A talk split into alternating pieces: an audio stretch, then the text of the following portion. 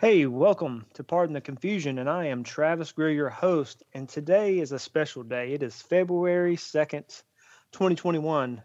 And Groundhog Day. it's Groundhog's Groundhog Day. Day again.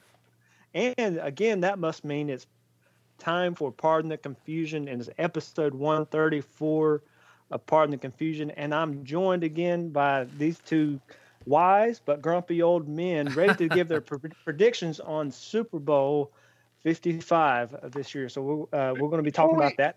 Before we get there, can I give you a quick story?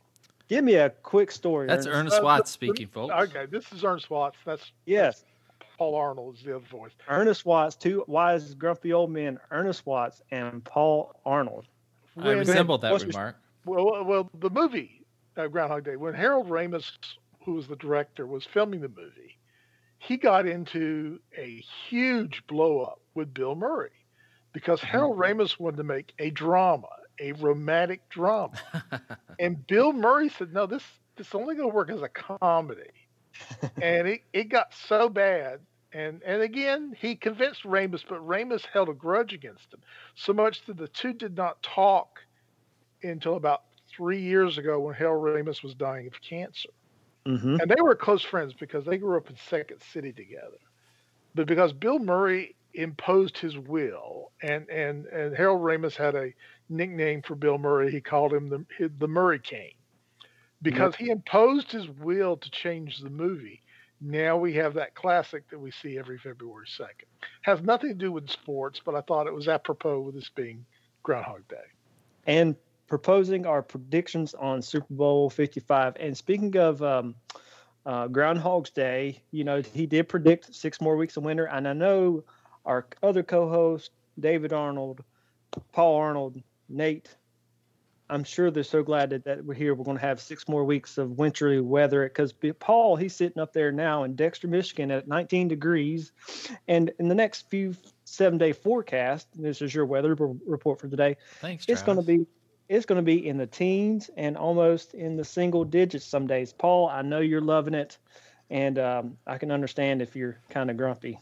And but we're going to try try to warm each other up and talk sports tonight. Talk Super Bowl. We're going to talk Super Bowl moments in the past. We're going to talk coaches.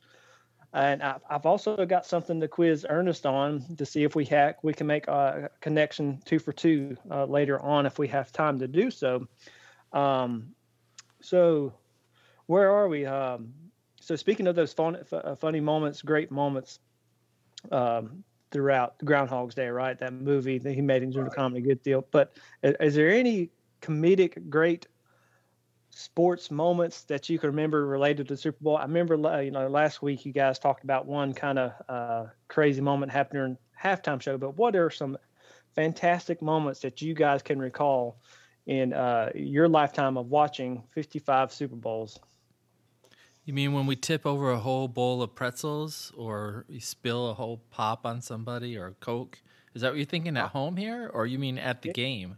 Or at the watching the game or a Super Bowl party or just Well, this anything? is easy. This is easy. What you got, Ernest? Leon Lett in Super Bowl 27. Okay. Uh, he picked up a fumble, and they were up like 50 to 14 or something. It was Dallas Cowboys against the Buffalo Bills, and he's showboating. He's strutting, you know, 64 yards going for fumble return. And Don Beebe, whose son is now playing Canadian football, sneaks up from behind, and before he crosses the end zone, slaps the ball out of his hands, and it goes out of the back of the end zone for a touchback. So that's that's the funniest in the game itself Mm-hmm. to me. Paul, have you got another one? I mean that that to me was the funniest all time. Bud. Bud. Why why Weiser? Budweiser. I love those Budweiser Commercials. frogs. Those are the best commercials. Or the guy trying to herd a you know million cats. I mean, those are some good ones. Yeah. Obviously, this is a, a happy time for us. Not It Bud is Feb- Bowl? Not Bud It's- Bowl? Bud Bowl. What's the Bud Bowl? You know, That's- oh my that's gosh. Right? Oh boy, to oh, we're old. We're old. They used to do this game where Bud would play Bud Light and the bottles would line up like a football game. Oh, okay. it was, oh, it was it was like in Vegas. They had odds on who. I think they went all the way to Bud Bowl seven, and hmm. they made a, a satire of it on The Simpsons where one of the bottles got busted and the the wife bottle came out of the field and they took him out on stretchers. Uh, yeah, the Bud Bowl that was part of the the. uh, I mean, that was a rather serious boy. You, Travis, you're making us really feel old. Thank I'll, you. I'll have to look it up. I mean, I recall the puppy bowls and stuff like that. Most recently, kind of the sideshow to get, you know, the ladies interested and all that kind of stuff in the Super Bowl um, uh, happenings and all. But I mean, there's you know, here we are in February, guys. There's a lot to love. All men and most women, we should be happy and smiling. We we made. I say we made it. The NFL made it uh, on time, so you will for another Super Bowl in 2021, despite uh, all things that 2020 has brought us, right? And um, so be happy this week. Put a smile on your face. Super Bowl weekend is this weekend. And no, Monday, the following Monday is not a holiday as of yet. So um, so I got maybe, one more. I got one maybe, more for you. Maybe we can circle back around to that and eventually make that Monday a holiday. Ernest, what's one more you have? There's always one more. It's like a kid always says: you pick a child up Oh and yeah. something Well, fun. He said, "One more time, one more time. What you got, buddy?" being the only one here who actually watched all 54 Super Bowls coming up to that, it was Super Bowl. I'm on think it was seven or six. It's when the it's when the Dolphins were going towards the un, uh, undefeated streak, and they were up 14 to nothing with about five minutes left to go. And Garo Yepremian, who was this ball-headed field goal kicker who didn't know, any, know anything about football when he immigrated from Cypriot, and uh, he tried to kick a field goal. It was blocked by, and I forgot, I think uh, uh, McDowell for the Redskins, and it bounced up in his hands, and he tried to throw it threw the worst pass in professional football. Mike Bass picked it up and ran it back and made what would have been a blowout game close at 14 to 7 but the uh, dolphins hang hold on and to this day they're still the only team to go undefeated in the super bowl era Mm-hmm. Now, Ernest, you said you've watched all 54 Super Bowls. Are you sure you didn't Yes. sleep through some of that? Like, what percentage did you sleep through? Ah, there have been some blowouts that I didn't watch the end. There have been some games that I didn't like, particularly how they were going. I got angry and finished to the end. But I, I was there at Super Bowl one, and I've seen all of them. I'm Super Bowl three got me very, very upset as a kid. I think I was surrounded by Jet fans, and I was a Colts fan. But yeah, I've seen at least some of all 54 Super Bowls. Mm. And so that's interesting. And I have a list that we.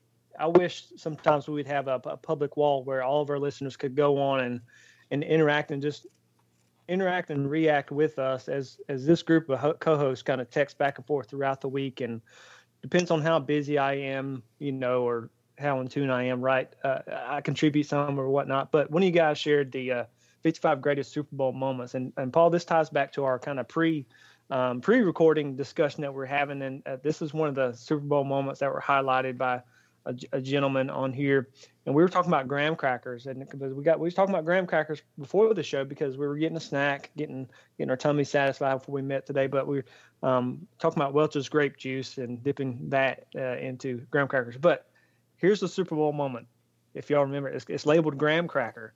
The play didn't garner the cachet, uh, cachet of the Philly special, but Eagles defensive end Brandon Graham's strip sack of Brady with 209 remaining in Super Bowl 52 was the key only defensive play uh, on a day when the teams combined for an NFL record of 1,151 yards of offense.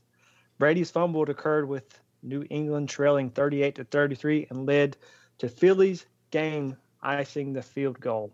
That was pretty most recent, but there's the graham cracker. You, you remember the strip sack that was only a couple Super Bowls ago, and and Brady, you know, he was there then. He lost that one. Here he is in Super Bowl 54, trying to win what number is it? Number seven, correct? Number seven. If he, if he wins this, he'll win more than any one team has won in the uh, Super Bowl era.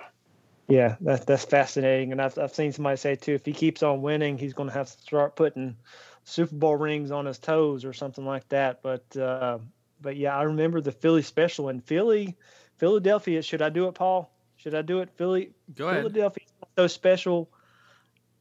these days, and especially not today. The Philadelphia new head coach and his name being Ernest is not getting much praise today, right? Oh uh, well, Who's the no, new Philly head coach? Oh man, uh, I have a. I got to remember.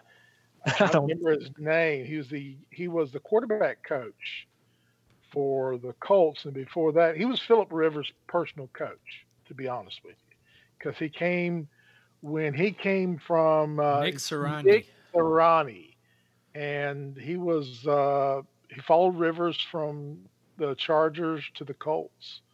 Mm-hmm. He's never been a coordinator, and uh, his new interview is just if you get a chance to look it up, he talks about he wants a smart team running simple plays. I mean, it's it sounds like if we've all been in that situation that you're doing a PowerPoint or you're doing a presentation to a group of people and you lose your place. And then that panic washes over you. I don't know if that happens for ministers. Does it, Paul? Have you ever gotten lost your place in a sermon? Has that uh, ever? Yeah. I lost my place in this podcast already. Okay, all right. Sorry about that. See, I jumped in there. But you lose your place in the PowerPoint and you can't for your life of it find it. I used to do an interview program on TV where I interviewed uh, candidates for for running for office. And I used to tell them ahead of time, throw your notes away, just be yourself, answer the questions. And every one of them would lose their place on their notes. And that's what this guy sounded like. He just lost his place. And as for leadership, uh, good luck. He's five steps behind already. Mm-hmm.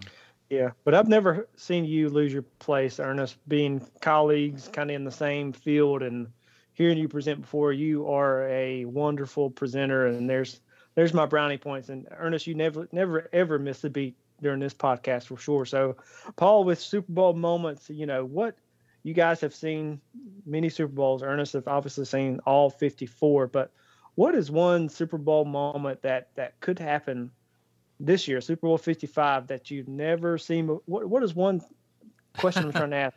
Is what what is one thing that you've just never seen before or de- desire to see happen in the Super Bowl, okay, whether it be I, a record breaking, whatever that may be. I got it. I got it, man. Yeah. All right. You set it up well.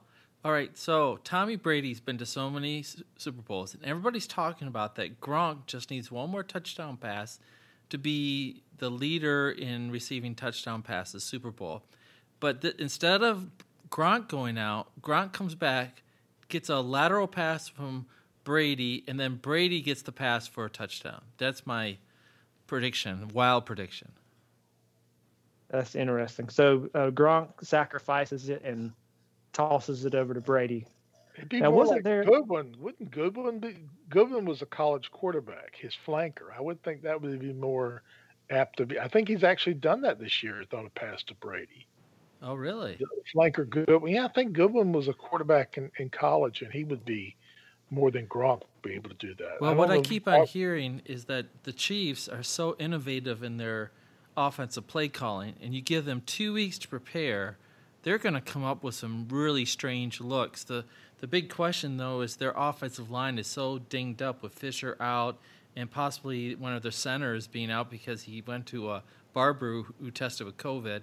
So the only question is Mahomes can he create enough time without having a healthy offensive line? I think that's why Mahomes is so much better than any other quarterback. He can make any throw. He sees the whole field. It almost slows down for him, like a Michael Jordan-ish type thing. Like everything slows down, and he can create time with his legs and his feet. And he's such a competitor. I think most of you probably saw the story of that. The one year that he lost to Brady in the AFC playoffs, Brady came in and just said, "Hey, I like what you're doing," and you know, Mahomes said that really was great affirmation that he kept on going. So uh, we all want a bunch of Mahomes being in the NFL, but you know, I don't think they're quite finding many like Mahomes. I think he's once in a couple generation type player. Hmm. I, I, I agree. I mean, it's just and again to see what he was in college, and to see what Andy Reid saw something there that no one else really saw because a lot of people had him down as a late first round draft pick or possibly a second round draft pick. And, and remember, he didn't have a winning record at Texas Tech. And he was playing for what is now an NFL coach because the guy's coaching the Cardinals now. But it's it's amazing what he's able to do. And and again, Andy Reid eh, literally is playing chess while everybody else is playing checkers. And I think you do bring up a good point about their offensive line. I think, in the same respect, on the other side, uh, it's going to be imperative for the Chiefs to get pressure on Brady. We saw what happened in the second half in the Packers game when they got pressure on Brady and he threw three picks. He doesn't mm-hmm. have that mobility. So I'm I'm always big on offensive lines. Uh, it's always been where I watch games. I usually increase the magnification because the lines can tell you if it's a pass play or a running play. But I think which offensive line is going to be key to the team that wins. Uh, if Kansas City can keep Mahomes from yeah. too much pressure, or if uh, Tampa Bay, who got the center back and, and, finally got their offensive line back for the first time in about two months, can keep Brady in the pocket and keep him clear. Mm. Yeah, I think that's the key. Is that's always been said. You know, I'm kind of one of those guys with the philosophy that defense does wins championships. You know, I know we love the gun show with scoring points and all that stuff, but I agree with you. If if, if they put pressure on on Brady, I, have watched him a few times this year, and especially uh, last week's game. You know, he you get pressure on him, he he he throws kind of some those mistakes. He's kind of scared to get hit and stuff like that a little bit, but. uh but I think you know Patrick Mahomes, even with that offensive line being kind of a little sketchy, um, and unknown of what could could take place. I think those um, offensive line guys, even coming off the bench, they can step up in, in times like these, especially given the Super Bowl. And I, I just had the thought too, gentlemen. You know, with uh, uh, you know Patrick Mahomes being in year what one, two, three, four. This is his fourth year, 20, starting 2017. Actually, so if he wins, and you know this Sunday, you know he's got two Super Bowls under his belt you know, within four years being in NFL. Could he be on pace to to be the next Tom Brady and, and you know possibly meet you know Tom Brady's goals of you know having six Super Bowls already? You know, they, he's definitely puts him on pace to do so.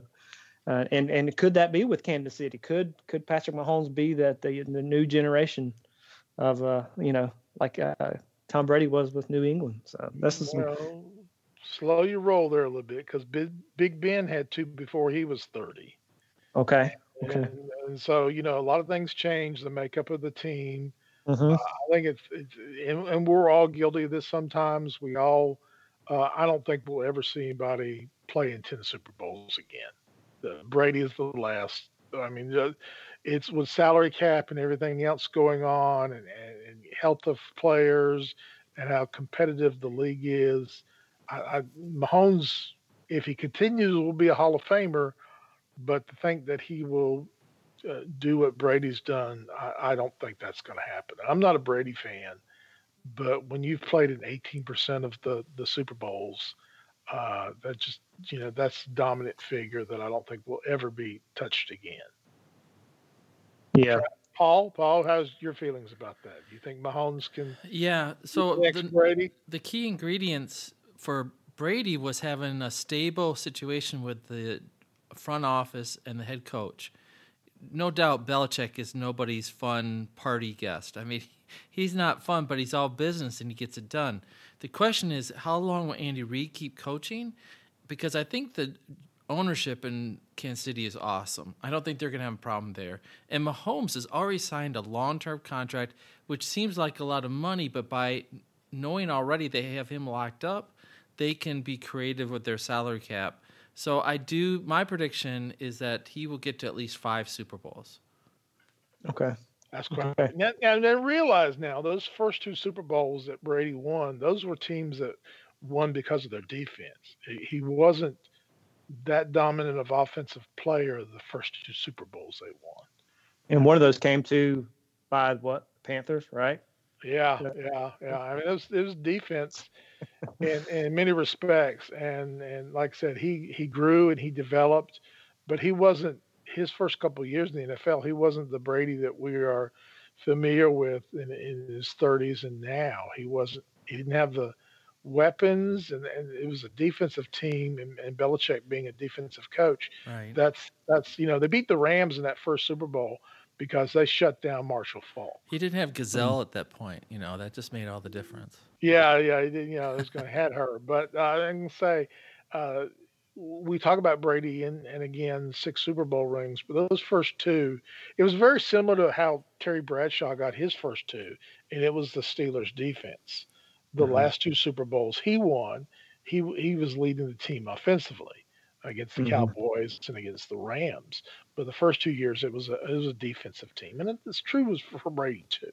Now, the first So- game they played, they only it was a three point difference. Could the Tampa Bay Bucks defense steal a game away from Kansas City? If the scenario is that there's a couple picks in Mahomes and they get behind, and toward the end they they're just passing all the time, they may be in trouble. But against the Buffalo Bills, they ran it because they did such a thick zone to pass defense. Do you think the Bucks will come out with a, you know, a, a zone defense, or do you think they're going to play a man to man? I think they're going to come out and play man to man. I think Kansas City's still going to run the ball. If there's any team I don't worry about getting behind quick, that's Kansas City. Uh, last year, you remember Yeah, in their two playoff games in the Super Bowl. I mean, they were down 10 points in the fourth quarter last year. It was Mhm. 20 to 10. So they're a team that can come back at any time. I mean, that's Mhm. they're they don't panic when they get behind. Uh, now remember the game they played during the regular season. Uh, Chiefs got a big lead. I think they almost had a three touchdown lead, and Tampa came back in the second half and made it closer than the score really wasn't indicative of that game. So they started running the ball and trying to run the clock and, and all that respect. Uh, you know, if they go man to man, pretty much what they did against Green Bay in that respect, and try to get pressure up the middle, uh, a lot of stunts in that respect. Uh, they're going to throw. Kansas City's going to throw screens. They're going to throw these little, you know, little passes out to the, the sidelines to the wide receivers. Mhm. They're going to go to Kelce. I mean, Kelce's good. He's open every seven yards. I don't know who defensively, if Winfield is healthy and he can play, they may match him up against Kelce. But against pick your poison. If, if uh, Watkins comes back, uh, I mean, you got two deep receivers. It, it's a point of how who you, you can't cut off one guy. Mhm. Uh, again, they're going to try and do like they did uh, against Rodgers and bring pressure up the middle. But the difference is Rodgers got to the outside, and, and except for a couple plays, wasn't that accurate. Whereas, he- again, Mahomes is he's a threat to just take the ball and run it 70 yards. Remember that play before halftime against the Titans last year, the AFC Championship, when he just kind of twisted from the 50 yard line and scored on his own. Yeah. Yeah, yeah. Can the Buccaneers win? Oh yeah, turnovers. Uh, you, know, you you look at the turnovers that the Packers had. You fumble the ball inside your own twenty on a uh, uh, on a, a simple little screen pass, uh, a circle route. I mean, they gave up the ball. They had two fumbles, short field for the Buccaneers. You give Brady a short field, you're going to lose. But if you you know turnovers, it's a cliche to say who turnovers lead to victory, but it's true. I Yeah. it's like a 85% winning percentage if you have less turnovers than your opponent in the NFL in the regular season. Yeah, I mean, I, I totally agree. It's kind of circle back, you know, to a couple things, right? I- think Patrick Mahomes, he's got the goods, and uh, they can, as to some of your points, he can, they can come back from behind and score quickly. Uh, they really can. But uh, as I asked you, Paul, um, you know, your crazy Super Bowl moments, and, and, and you can kind of testify, Ernest and Paul, if this has ever happened. But I know um, a couple weeks ago, right? Uh, Mahomes got injured. He had to run, and I, I, I foresee that could happen. And you know, right? You know, he, Patrick Mahomes running a lot. I foresee, you know, maybe him getting hurt and a backup quarterback coming in and coming back and winning from behind. And I know David Arnold. He's a big fan of uh, Henne, right? right. Heiney? Chad Henne went to Michigan. Ed Henne. And I could see that just being the the highlight of, of, of the Super Would- Bowl of having a backup quarterback come and win. So Would you rather have uh, Chad Henning or Blaine Gabbert?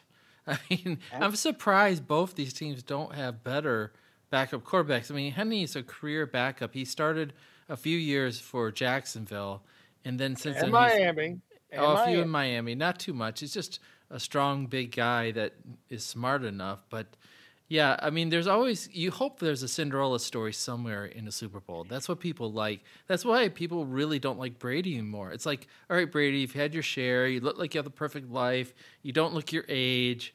Um, people want to dislike him, but I would suggest that Brady's more likable now than he's been in his whole lifetime because he seems more relaxed. He's talking to other people. He's encouraging people. I mean, he he seems like he's a nicer guy, but he's more disliked now more than anybody.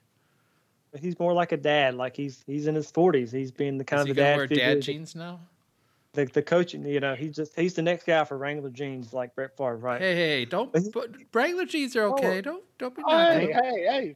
Favre's gone to more Super Bowls than Rodgers. People forget that, but I think. Brady has that Tom Cruise like feel Mhm. to him. You know, kind of artificial sheen. It's like a, a guy trying to be liked. I mean, you know, there's just there's a I don't want to say a fakeness. It is. It just seems a, a lack of, of of genuineness in him.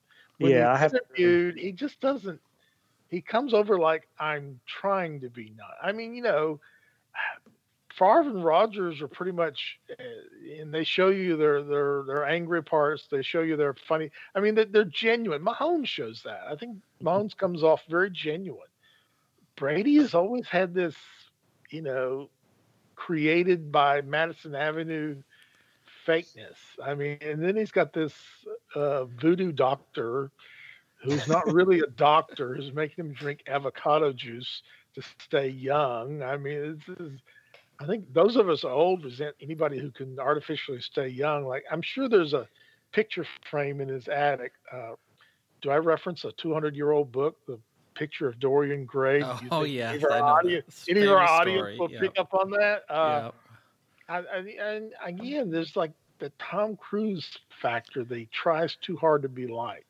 Yeah, Am I wrong with that? Do y'all pick up on that too? I agree with you, but let's let's shift over to you mentioned it a couple times. I introduce introduced you two guys as the wise, grumpy old men that will be making your Super Bowl prediction. We'll be getting there in about ten minutes, but you know we've talked a lot about the players and the keys and uh, to winning the game, and they are, and obviously they are uh, orchestrated by some great coaching staff. Let's hone in on there, and I think Paul, you started down that route of uh, Andy Reid, Bruce Arians. Uh, those are two wise old men of the NFL, old coaches, and uh, they they have some experience. And you know, we know Andy Reid; he's got a couple Super Bowls.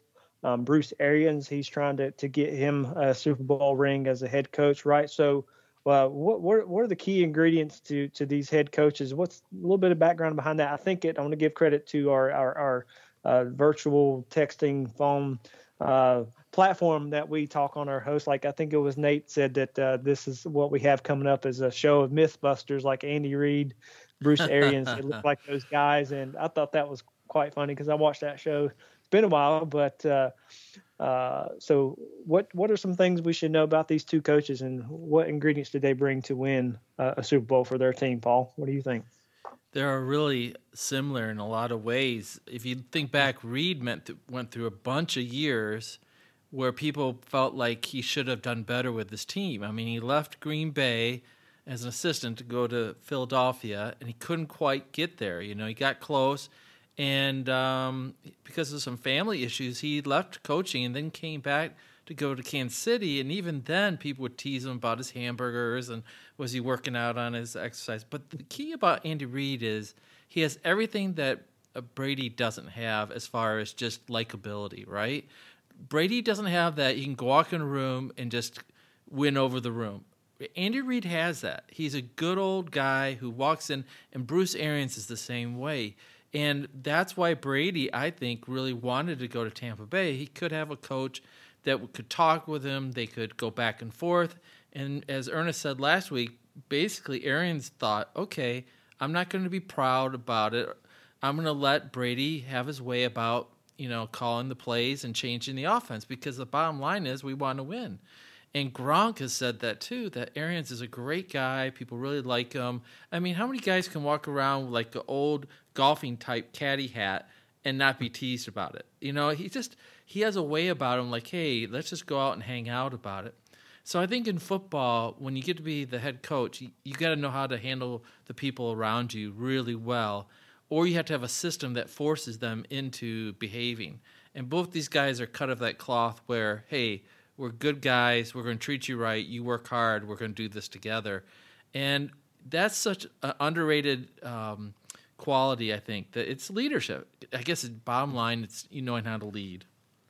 Yeah, and I make it the point as far as applicable, as far as a working environment. If you've ever supervised a, a staff or a team on a project, you know, yeah, you're supervisor, you're the head coach of the project, but you got to trust, you know, your team members and assign what they're supposed to do in their experience. And I think that's a key point as far as coaching. And just sometimes, you know, you know, your experience, you have 10 years experience, 15, 20 years doing this. You're out there on the field, the playing field. You see what's, you know, you've got experience, you know, make a call if you want to make a call. And I, I feel, you know, kind of circling back to what y'all said last week with Aaron Rodgers and the disappointing there because I'm a, a, Green Bay Packers fan as well. Just I just think there's some coaching conflicts between there to where sometimes they may not just let Aaron Rodgers be Aaron Rodgers, you know. Um, so enough of that. But you know, these, uh, these, these two coaches are fascinating characters. Bruce Arians uh, was a quarterback at Virginia Tech, and he was on mm-hmm. the team when they first integrated. And he, uh, the first black player, he uh, had as a roommate. He actually ordered, you know, told the coach, "I want him as my teammate." And in the off season, he was a bartender, and he was the quarterback coach for Peyton Manning. He was Big Ben's quarterback coach. Of course, you know the success he had at Arizona with Carson Palmer.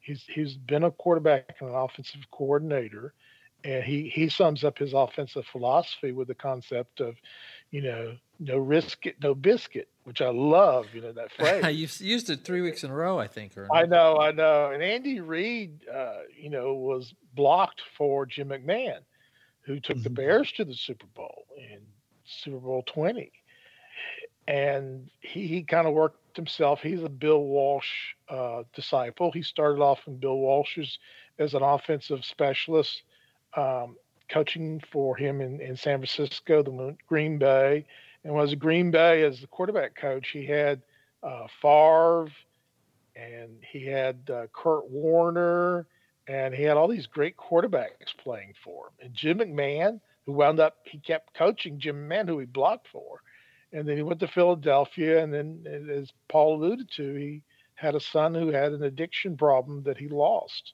That he tried so him and his wife tried so hard to work with that, and and when he left Philadelphia, people thought of him as a failure. In Kansas City, he, he's reinvented himself, and he just seems more relaxed since he's won a Super Bowl. I mean, they're both mm-hmm. affable. I think they're they're guys who a lot of people view as the type that you could approach on the street they're affable kind of guys.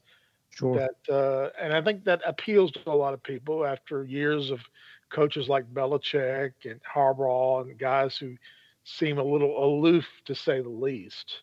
Uh, these are everyday guys, guys who who've been in this been in this business for almost 40 years and and now mm-hmm. they've you know they're the top of their spectrum and arians a couple of years ago walked away from the cardinals and you know, there was some problems he had with management in that respect, but reinvented himself. And a lot of people thought when he took Tampa Bay that why would you go to a division with with other teams that, that had you know he didn't know that he'd get Brady, and and last year he tried to help went, uh, famous Jameis out, and actually statistically, except for interceptions, it was Jameis's best year. But both of those guys seem to have great relationships with their players.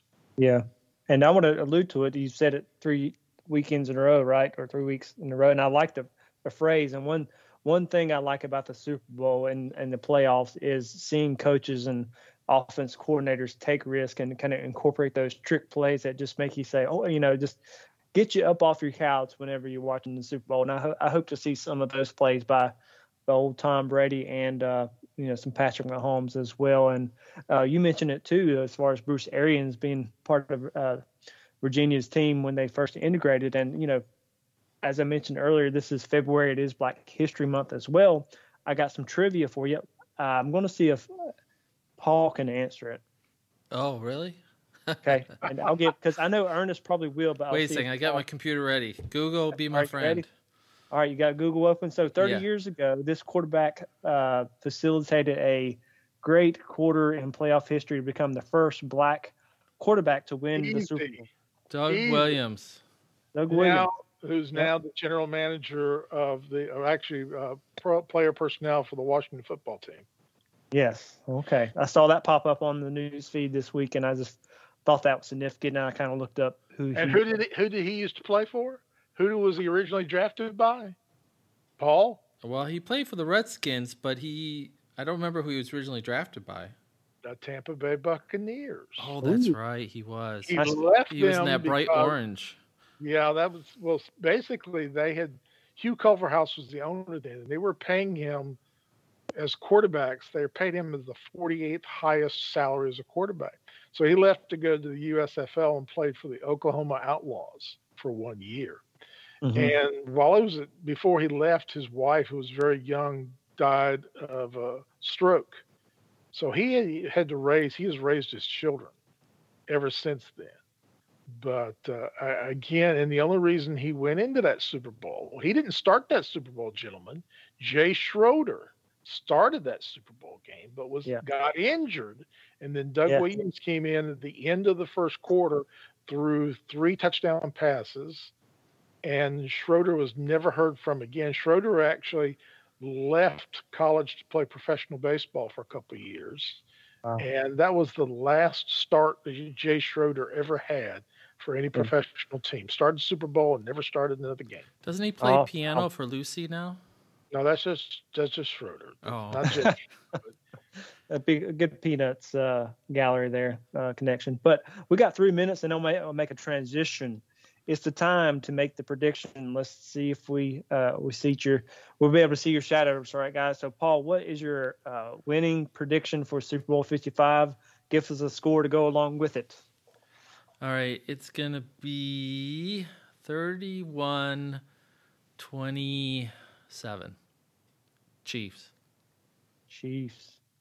Okay, that's good high scoring game. That's that's good. That's good. What about you? any new background or context to that? Well, I think Who's, the Chi- who's MVP? Who's Oh, MVP? the Chiefs are going to have enough defense because Chris Jones and um, Frank Clark last year's Super Bowl, the defensive line of the Chiefs just really dominated the further the game went on. And those guys are healthy and they're coming after the quarterback. And I think Brady is playing with a patched up offensive line. And even though he can bring in both tight ends, they're going to double down on the wide receivers. I think he'll get enough scores. But I think just the defense, like Ernest likes to say, the defense usually makes the difference. And Cool. I, I think Brady's run has been fabulous, but that's about it. Most valuable player, Mahomes still. Mahomes again. I agree. Ernest, what's your score and prediction and MVP? Uh, 35, 24. I have Chiefs. Uh, I guess I'd go with Mahomes too.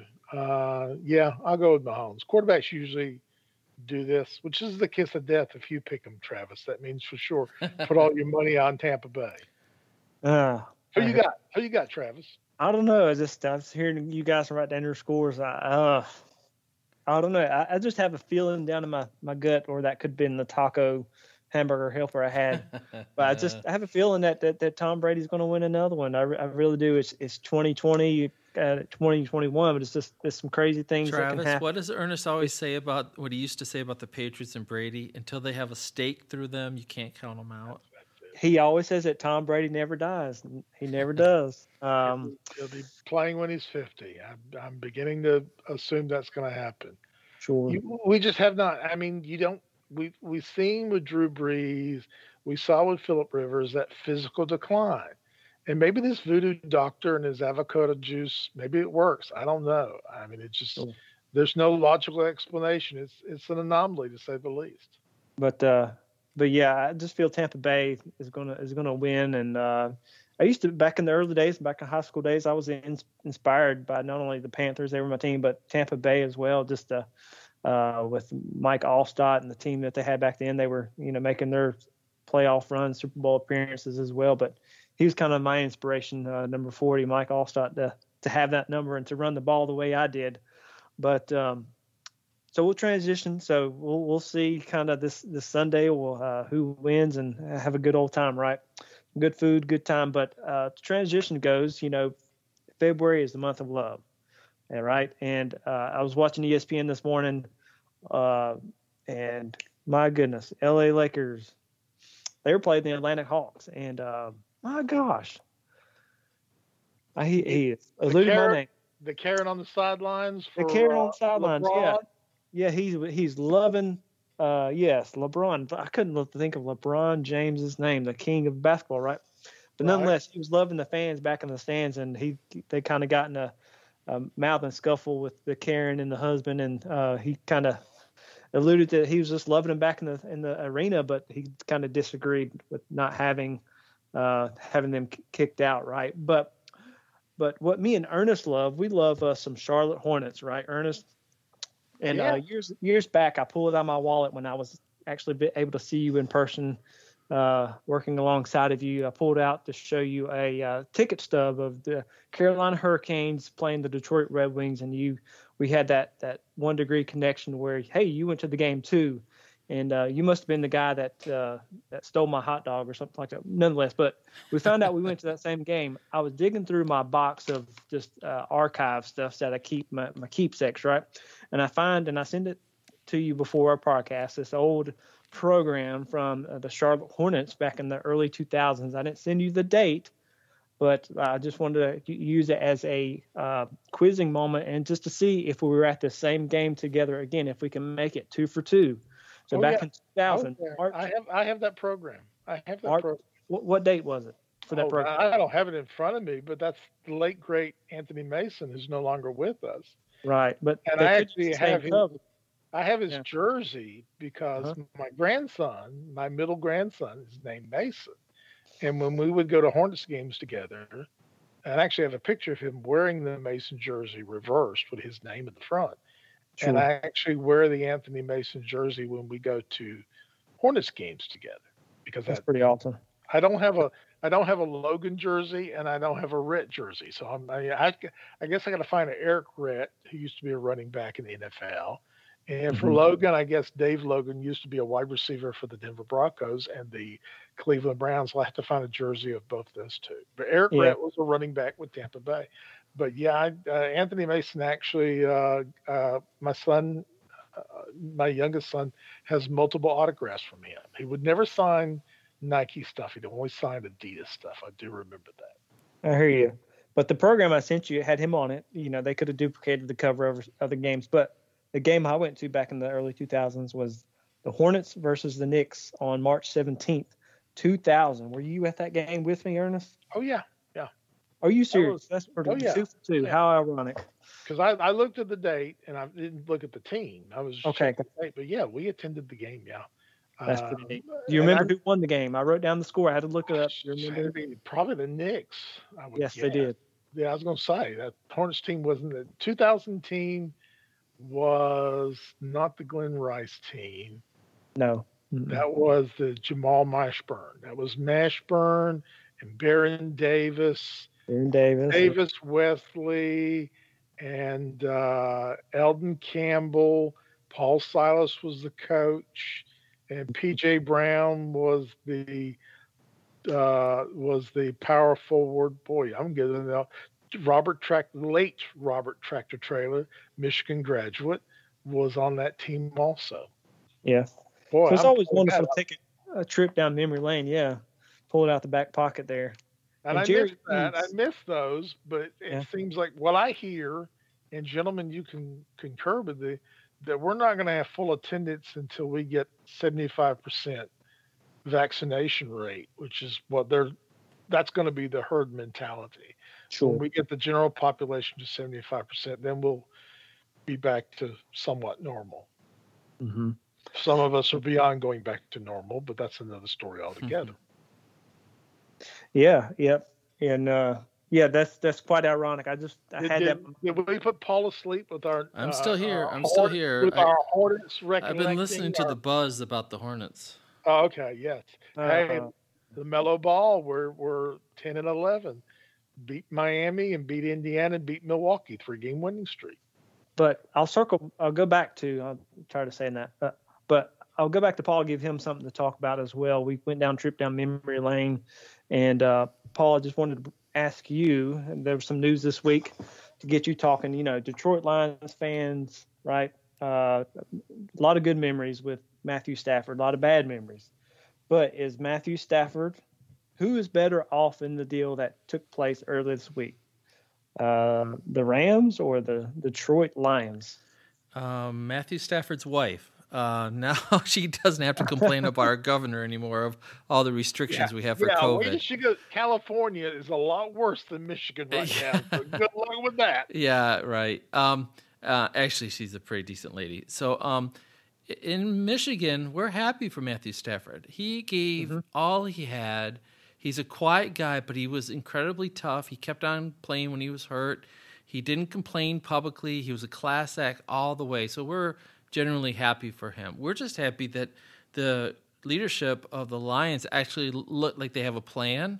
And regardless of what Ernest thinks about our new head coach being a doofus, um, the the general manager knew the people in LA. LA say we got to win now, baby. You know, Al Davis type thing, and the Lions are saying we are so far away. We just need draft picks and a serviceable quarterback, and that's what they got. So, you know, mm-hmm. we see this as a double win. Some people say, oh, the the Rams got the better deal because you never can predict what draft picks are going to be. That's true, but can't there be a, a trade where it works for both sides? I think this is one of those sides, and so we're just glad we're moving forward and letting poor Matthew Stafford see what he can really do with a better team, and um, I hope he does really well. So we're happy about it. You know Yeah. the best part about that story is when they were trading him, he he said, "There's only one team Yeah. that I won't go to," and that was the Patriots because they just hired his former coach Matt Patricia. Right. He said, "You, you can trade me anywhere else. I'm not going to the Patriots." Oh, Patricia was such a train wreck here, and everybody sort of knew it. You talk about press conferences about coaches not making a good impression. He never made a good impression. He always looked disgruntled. I think he thought he could be a, you know, Belichick wannabe, and nobody can be Belichick. That's just that's the way it is. Yeah, So he's taking his little pencil in his ear and going back to New England. Yeah, yeah, I don't feel sorry. He made lots of money on the way out. he did. I, Yeah, I agree. feel, with I feel sorry for Jim Caldwell, who took them to the playoffs twice and was dumped for that train wreck. Mm. Yeah, but I agree. I was listening to a radio show Monday and just hearing about the, the trade and Paul, good good win both sides, I believe. But uh, as I said, the LA Rams, you know, this is uh, either um, Super Bowl or bust. Get Matthew Stafford. They have to kind of show out, and you know, Matthew Stafford definitely has the tools now on offense to to help him out. He's got the run game there in LA. Um, to, to kind of take some pressure off him. And Ernest, uh, before we do our closing remarks, you know, I was reading a thread too uh, the other day to, to potentially Deshaun Watson. Where where could he land?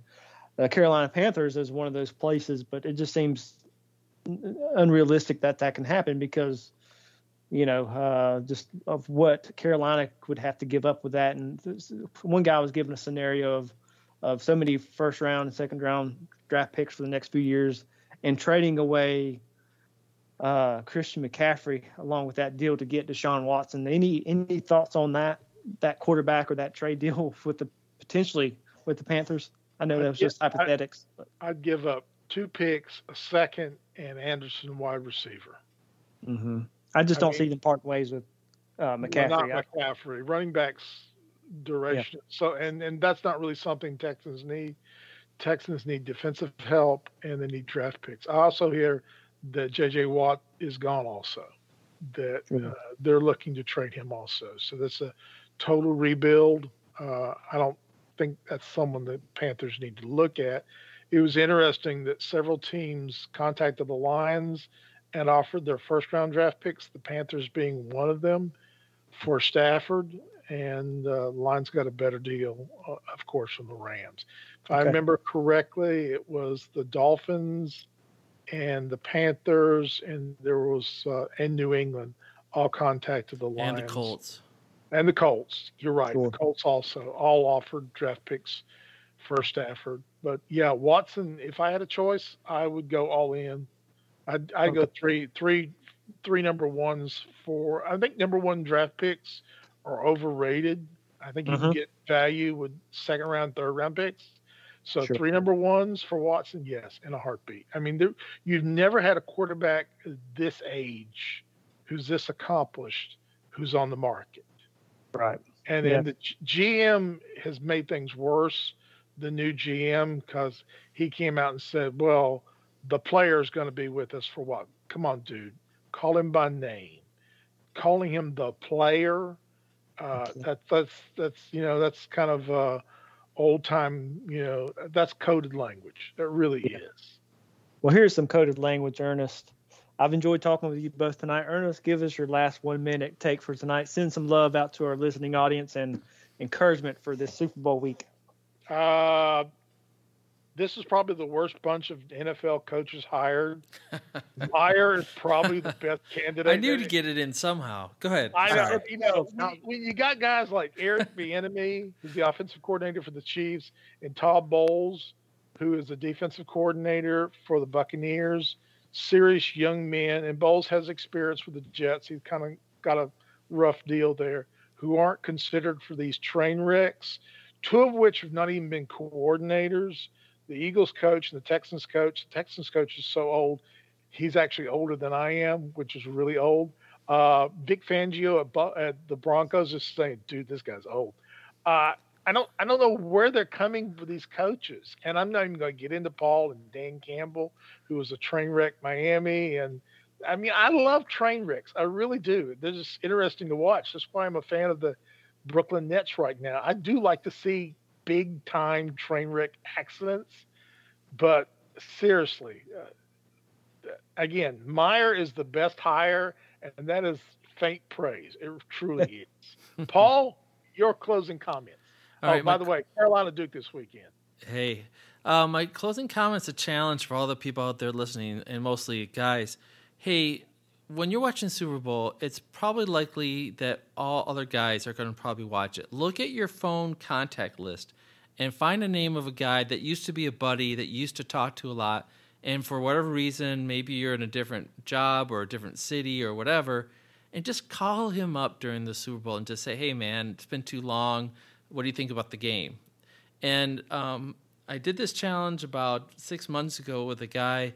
Um, who was feeling disconnected because he's married and has a kid and he's not seeing his buddies anymore. And I said, listen, you know, just pick up the phone and call. My guess is they'll be so happy to talk with you and you get started again. So that's the challenge. Just call one buddy of yours you haven't talked to for a long time on Super Bowl Sunday.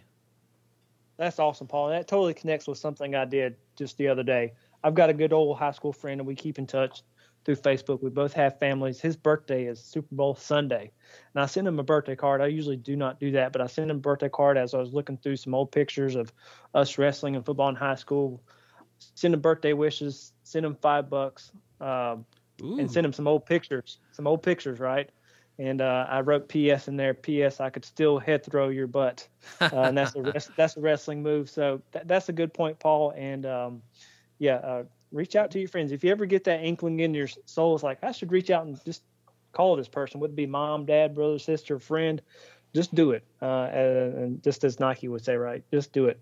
If so, you're my uh, age, if you're my age, make sure they're still alive. It might be a little awkward if you don't. Yeah.